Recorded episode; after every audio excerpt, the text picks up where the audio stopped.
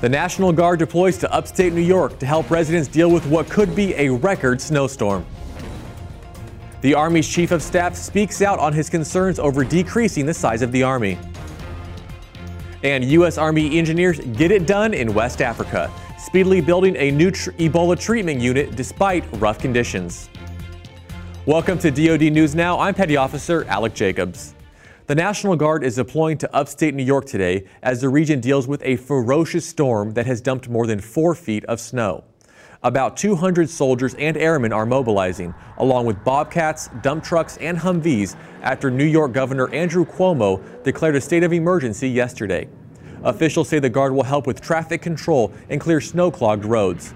Amazing time-lapse vi time video shows lake effect snow enveloping Buffalo yesterday. By last night, officials say more than 48 inches of snow had fallen, with totals expected to reach 6 feet in the hardest hit areas south of Buffalo later this afternoon. The storm has closed dozens of major roads in the area, and it is being blamed for at least six deaths. Army Chief of Staff General Ray Odierno spoke today at the Defense One Summit in Washington, D.C. He said developments around the world over the last year might require defense leaders to reassess decreasing the size of the Army. Russian aggression in the Ukraine, uh, Russian aggression towards uh, the rest of Europe, which continues almost on a daily basis today. And so, for example, we have begun to deploy units. We have a brigade out of Fort Hood, Texas, that's deployed over there now to reassure our allies and to train with NATO. The other thing that occurred is we also made the assumption we would not go back into Iraq. We made those decisions. So we have 1,500 soldiers there now and another 1,600 that will go in within the next 30 to 45 days. And we believe that's something that will go on for quite some time, years, not months. We don't know if the requirement will increase. So I think the world has changed a bit. General Odierno said even with the drawdown underway in Afghanistan, the Army's commitment around the world has gone up since last year. What goes up can easily be taken down, and Bagram Airfield in Afghanistan is no exception. Army Reserve engineers have torn down almost all of the more than 2,600 structures designated for deconstruction on Bagram, the largest U.S. base in the AOR.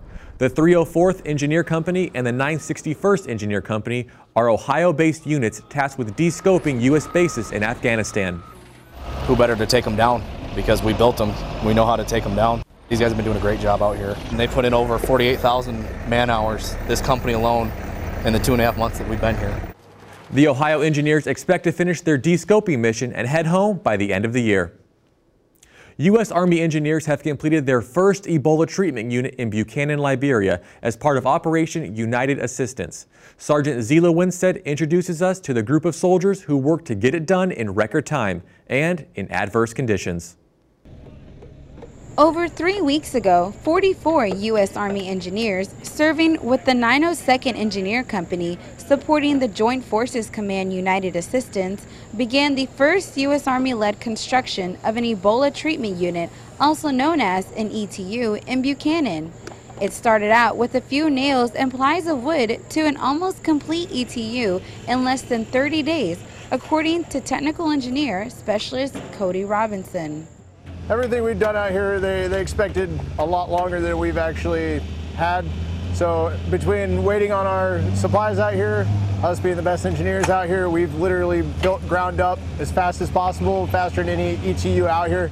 In different areas of Liberia, service members have different living conditions, but life is different for these soldiers as explained by U.S. Army Sergeant First Class John Teodoro.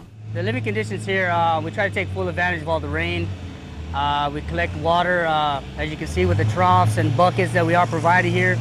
And we take advantage as well as the heat. So when once we wash it, we, we put up on these tents, put out some 550 cord and uh, dry the our ACU, socks, whatever we got. Little did anyone know they were dealing with the best of the best, as told by Staff Sergeant Alfred Hames. This is, this is what engineers do. This is what we train for. This is accumulation of all our skills, our tasks, uh, all the months and years uh, sometimes of training.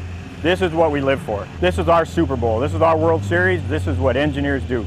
Reporting from Buchanan, Liberia, I'm U.S. Army Sergeant Zila Winstead. And that's it for this edition of DoD News Now. For more on the stories you've been watching, go online to defense.gov. And don't forget to check out the DoD Facebook and Twitter page. I'm Petty Officer Alec Jacobs. Keep it right here for the latest in DoD news.